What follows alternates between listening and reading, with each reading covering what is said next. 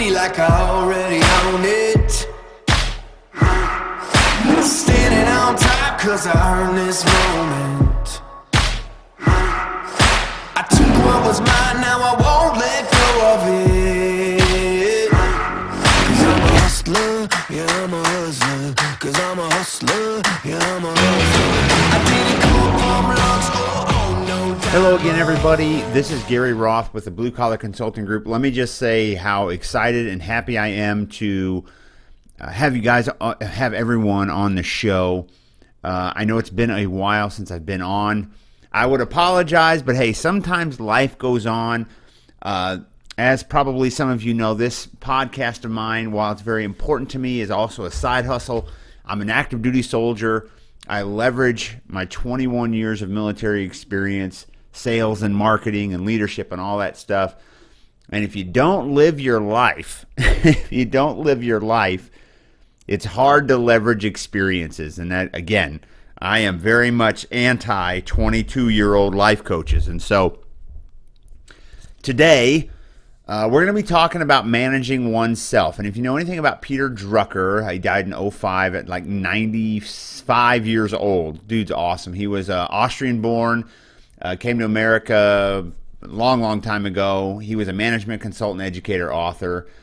There are some uh, business leaders that credit him with the practical foundation of the modern business corporation. He was also a leader in like uh, management education, and he also was kind of well known for a concept that is called management by objectives and self control. So he is also described as the founder of modern management. And so I have a lot of notes here. Uh, there's a very large article that uh, he wrote talking about managing oneself, and it was included in the Harvard Business Review's 10 must reads uh, that was published. It boy, I think it was maybe 2018. I'd have to look at the date on it. I've got some notes here. And so um, I am going to put these books. This is a 2010. Oh, never mind. I'm going to put these books, uh, the links to these books, in the show notes. I would encourage you to read it. I yes, I would encourage you to read it. It's going to be a really big deal. Uh, what Peter Drucker said is that history's great achievers, Napoleon, Da Vinci, Mozart, they've always managed themselves. Now, that in large measure is what makes them great achievers, if we're being honest. But they are rare exceptions, so unusual, both their talents, their accomplishments, as to be considered, you know, outside the boundaries of ordinary human existence. Now, most of us, even uh, those of us with modest endowments, will have to learn to manage ourselves. We have to learn to develop ourselves, our skills, our talents, our abilities. We have to place ourselves where we can make the greatest contribution. I think that's a major flaw that a lot of us make. We put ourselves in disadvantageous situations. Why?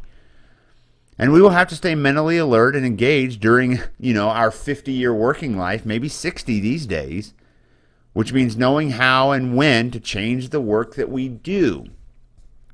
Now, we know from years past that people would stay for stay with a company for 40 years, get a gold watch and retire on the company's pension. Things don't work that way. You got people switching jobs every year now. And I think sometimes it's important to balance that. You got to know when to leave, but you got to know when to be loyal too. You know, something to think about. What are your strengths? You know, most people know what they are good at. They are usually wrong. More often, people know what they are not good at and even then, more people are wrong than right. And yet, a person can perform only from strength.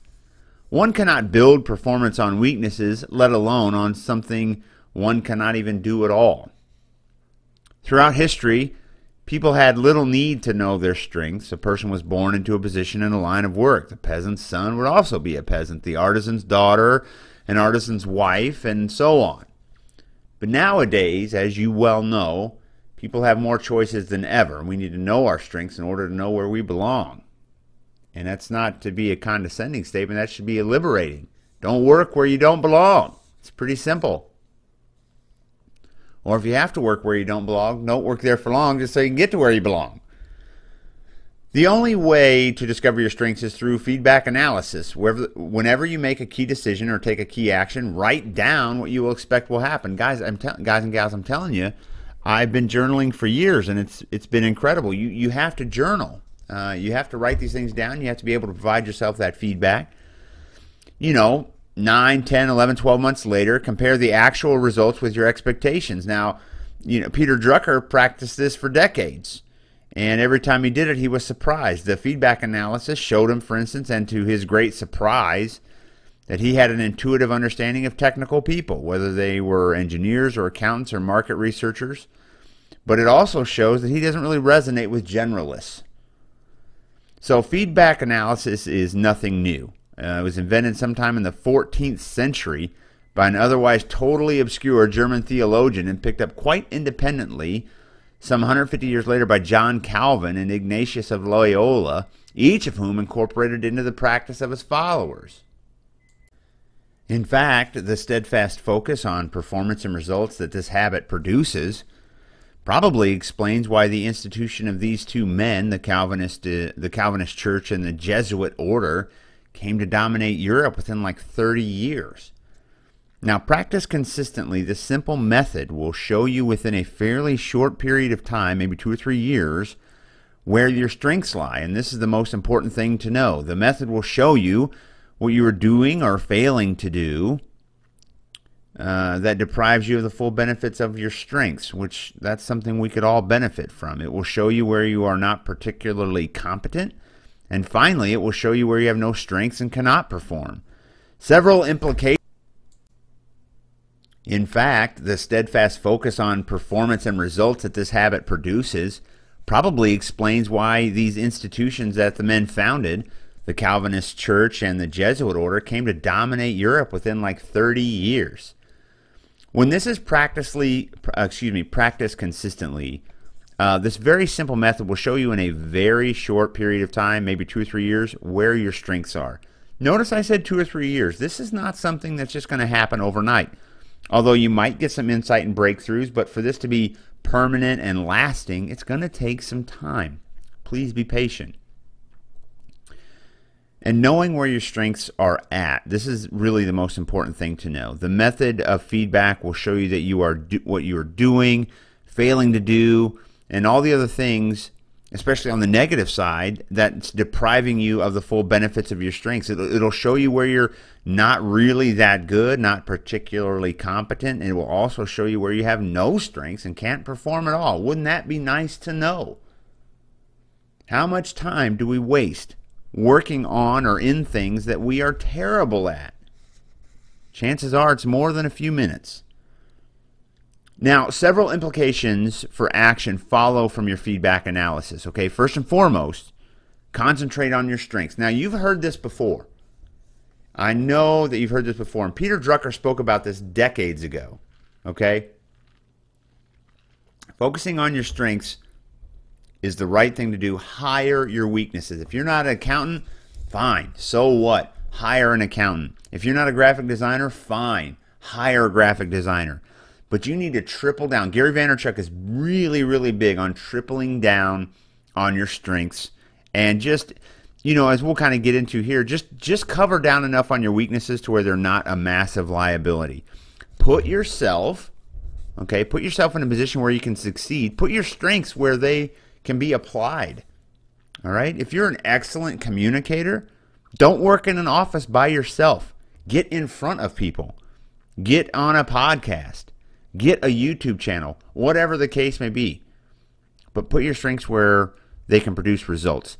Uh, secondly, work on improving your strengths. That's right. When I say triple down, you need to improve on what you're good at. If you're good at it, become great at it. Uh, feedback analysis will rapidly, and I mean rapidly, show you where you need to improve skills or acquire new ones. It will also show the gaps in your knowledge.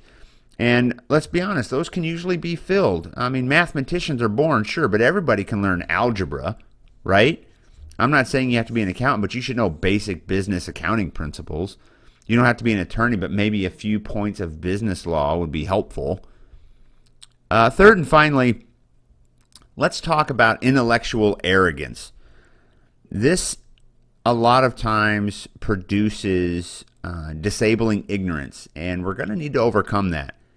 There's way too many people, especially people with great expertise in one area, that are contemptuous of knowledge in other areas and simply believe that you know being bright is a substitute for knowledge. Now, for instance, let's take like a first-rate engineer. They take great pride in not knowing anything about people. Human beings, they sometimes believe, are much too disorderly for the good engineering mind. Now, human resources professionals, for instance, pride themselves on their ignorance of elementary accounting and quantitative methods altogether. But taking such pride in such ignorance is really self defeating. Go to work on acquiring the skills and the knowledge you need to fully realize your strengths. I'm not saying try to erase your weaknesses because that won't happen. They're weaknesses for a reason, they're going to last a while. But you can always triple down on your strengths. You can learn enough on your weaknesses to get by so that you don't look like an idiot, look like a fool.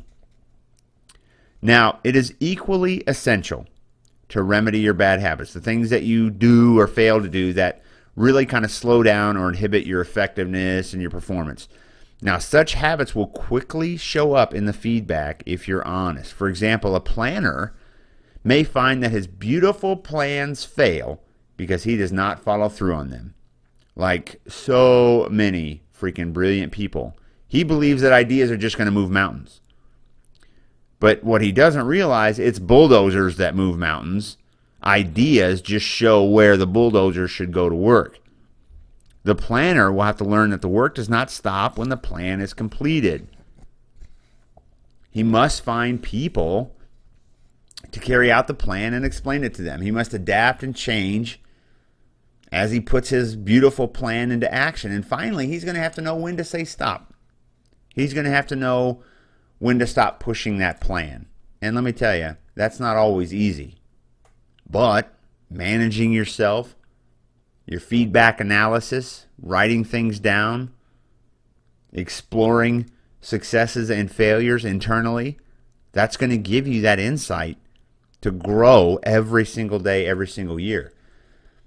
Now, let's be honest. Feedback will also reveal when the problem is a lack of manners. Okay? I'm Gonna get personal. Manners are the lubricant of an organization, all right? It's the oil of that organizational engine. Now, it's a law of nature that two bodies in contact with each other create friction. Human beings are no different. This is something, look, this is something I struggle with. And it seems like sometimes the more knowledge I get, the more rank I get, the better positions I get in the Army, I have a little bit of trouble with manners. I have a little bit of trouble with being patient with folks. This is this is a confession. This is a confessional now. Peace be with you. And so when you look at manners as the lubricating oil of the machine, that should change the way you think about how you work with people because it's not about being a punk.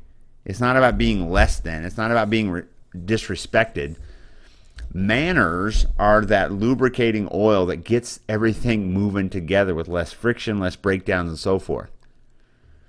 So it's the simplest things. You know, please, thank you, knowing a person's name, asking about their family.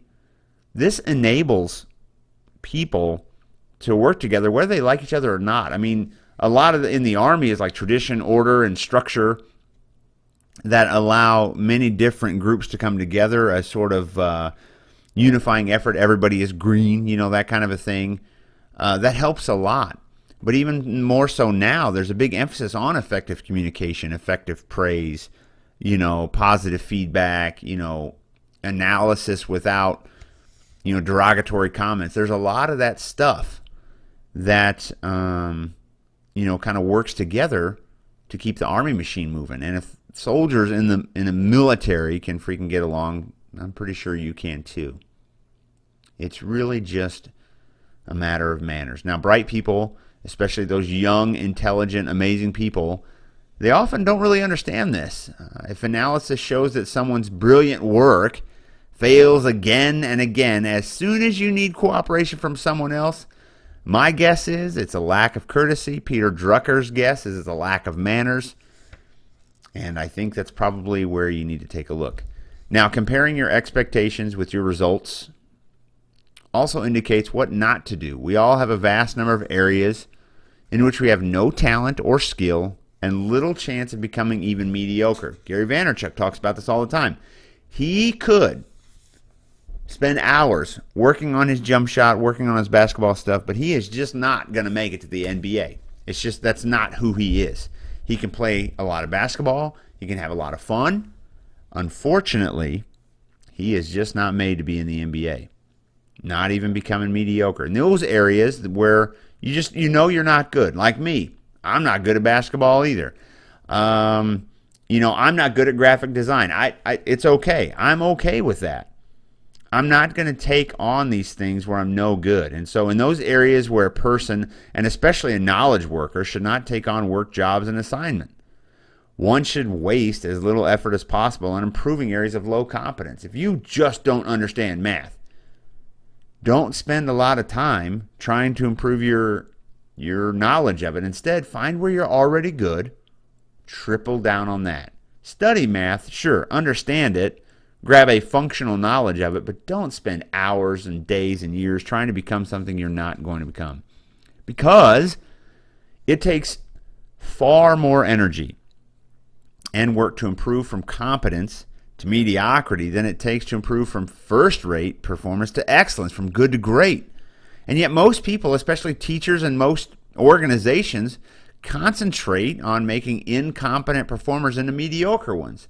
Remember, Peter Drucker said this decades ago.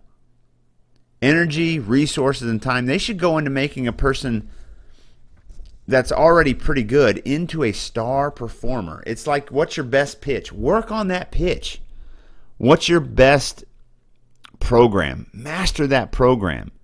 So it's just, it's really a matter of focus. Uh, Mark Manson has the uh, the you know the subtle art of not giving an F U C K uh, book, and it really is the same thing. He, he uses the word give a F U C K instead of value, but it's the same term.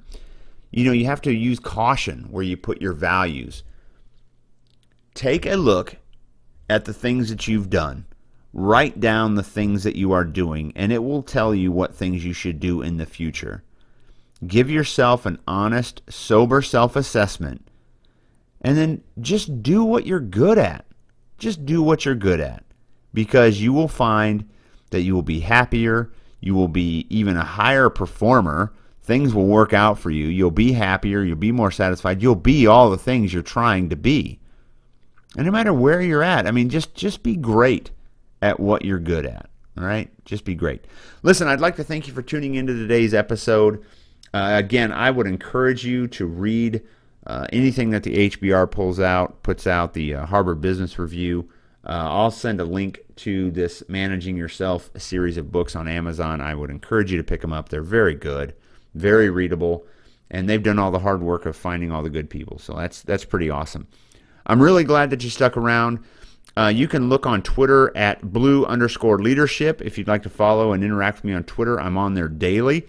I'm also on Instagram daily at blue collar consulting. That's all one word, blue collar consulting. If you'd like motivational graphics with a military theme and some wise advice, I am on there several times per day. Of course, you can follow Blue Collar Consulting Group on Facebook and pretty much everywhere else. Listen, I'm so glad that you decided to tune in. I'd love to know where you're listening from. If you are listening to this, leave a comment on the platform. Hopefully, I can see it. And if you need to get a hold of me, Gary at bluecollarconsultinggroup.com is where I can be emailed. Thanks for tuning in. Hope you guys are having an awesome time out there. And remember, sober self assessment. Take a good hard look at yourself. Tell somebody you love them, and we'll see you on the next one.